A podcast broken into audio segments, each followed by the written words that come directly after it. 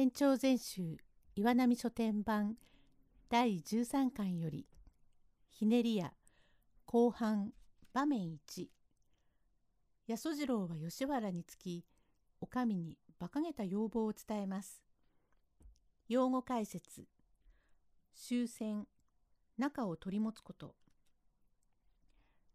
八十次郎なあによろしい。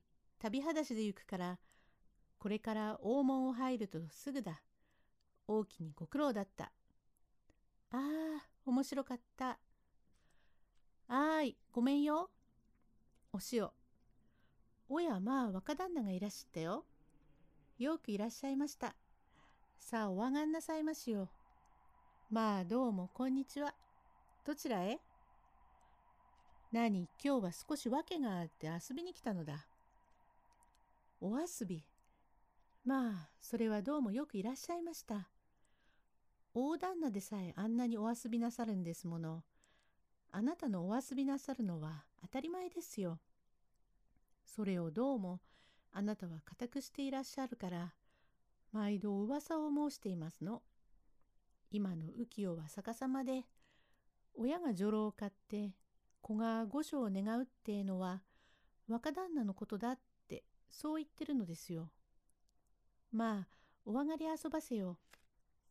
ありがとう。ちょいと、お履物をあげときなよ。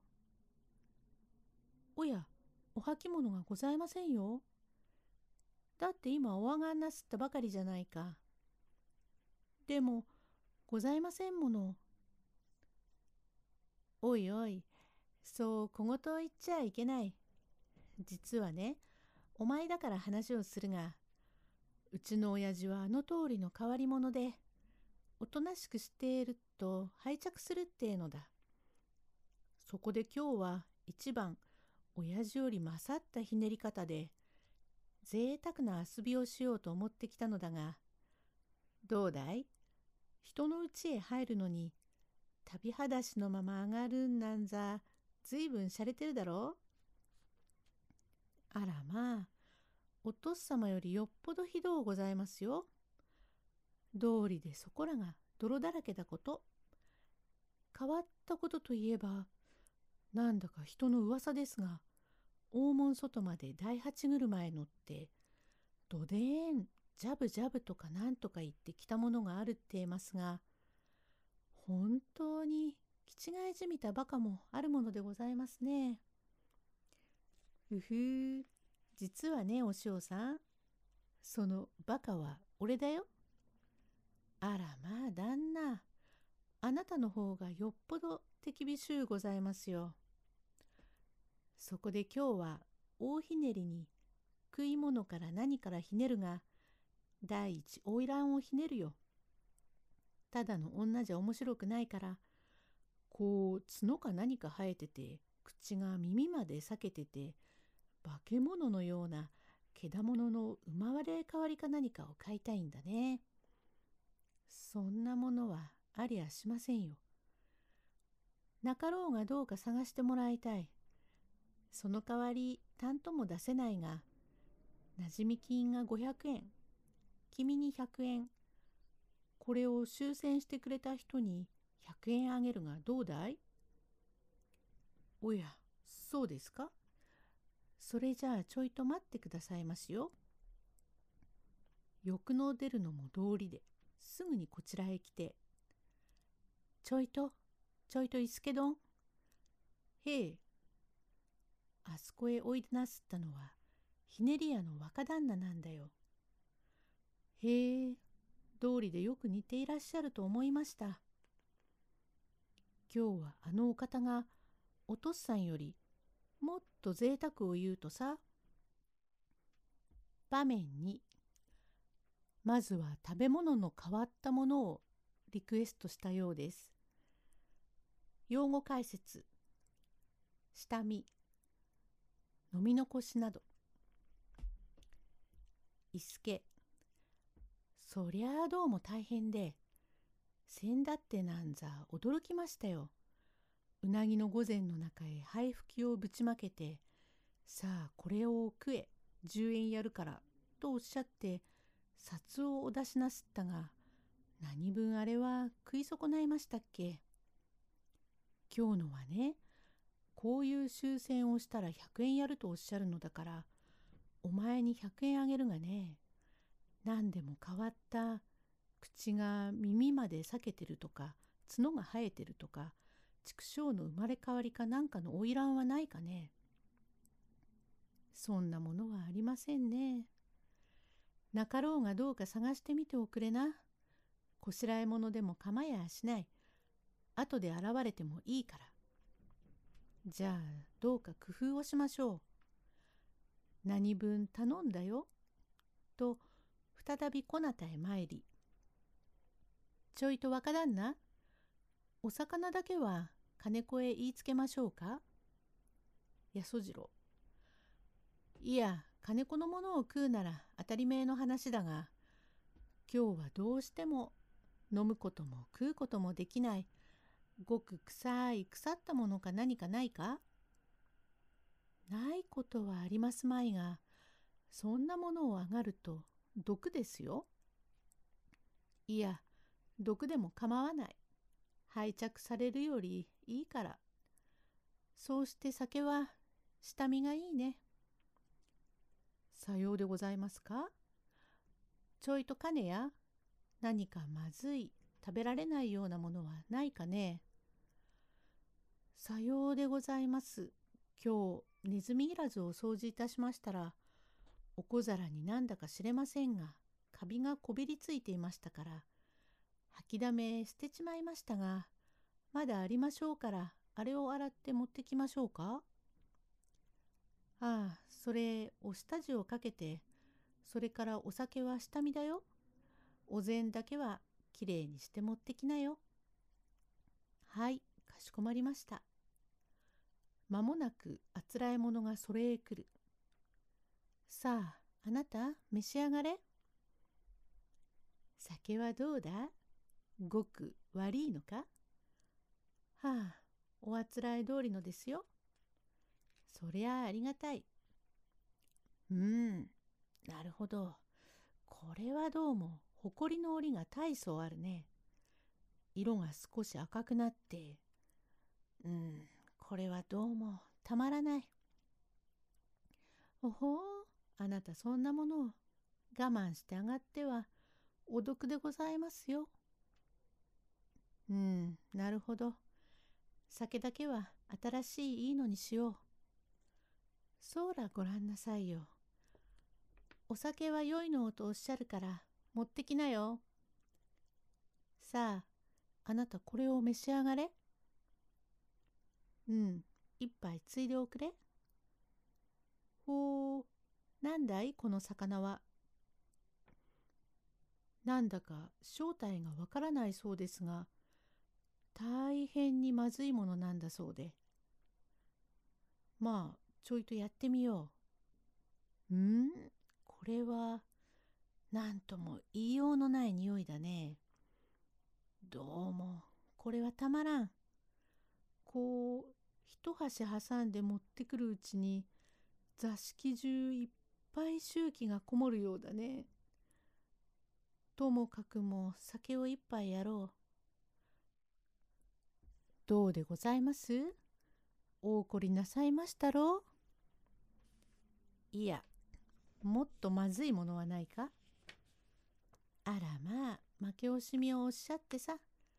ちょいとお金、さっき吐きだめ売っちゃったというあれを持っておいでよ。さあ、若旦那、上がってごらんなさい。うん、なるほど。どうもひどい周期だね。こんなものをやって、ひょっと衛生に害でもあるといけないから、やっぱり魚だけはなじみのにしよう。そうれごらんなさいまし。じゃあ、魚の方はひねらんてえことにして、芸者で贅沢を言おう。芸者は誰に遊ばします？いつも夫さんのお呼びなさいます。小冬、小育にしましょうか？なに、あれはいけません。わしの好みは、ごく空べたか、それでなければ古事記か何かを。汚うございますよ。なに、汚くてもいいが、さっき店でひげの生えたじじいの汚いのを見たが、あの男は何だい？あれはおふくろの里から来てる田舎の人ですよ。あれを呼ぼうよ。あれをったって何も芸がありませんよ。なくてもいいから呼びなよ。本当にしようがありませんね。急増急増おい。ちょいとおいでよ。そこを開けてお入り。手が塞がってて開けられねえだ。懐手をしてるってから。いや、これは大贅沢。懐手をしているから手が塞がってるなんざ。感心感心。なんだねまあ。さあこっちへお入り。ひえ、何か用か？うふ、これはどうも。何か用かって、スーッと出たところの顔つきなんていうものは、ははこれよりも贅沢のしようはない。いくら親父がひねり屋だって、この真似はできまい。お前何か芸でもあるか？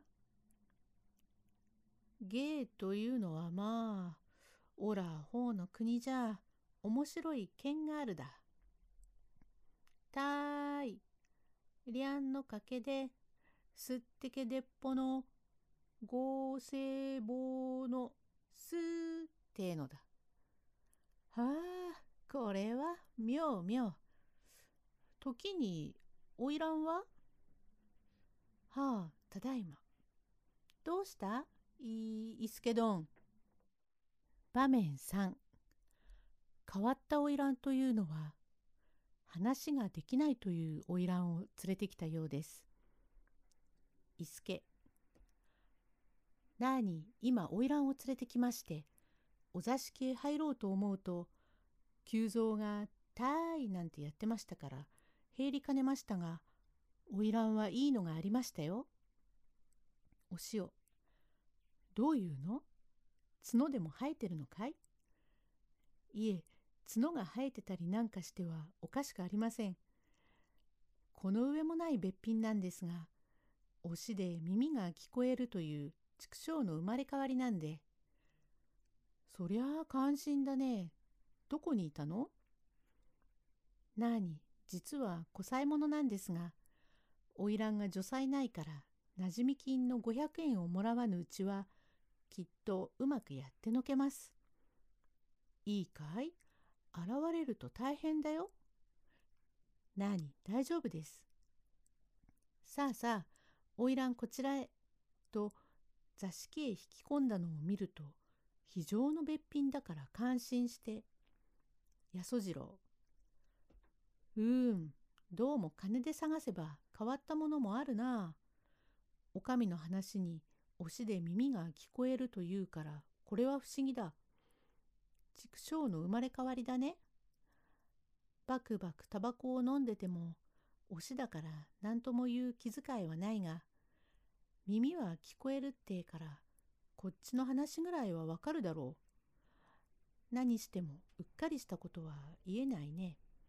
耳が聞こえるから。おいらん？おいらん？えべえ、えべえ。耳が聞こえるから返事をすら。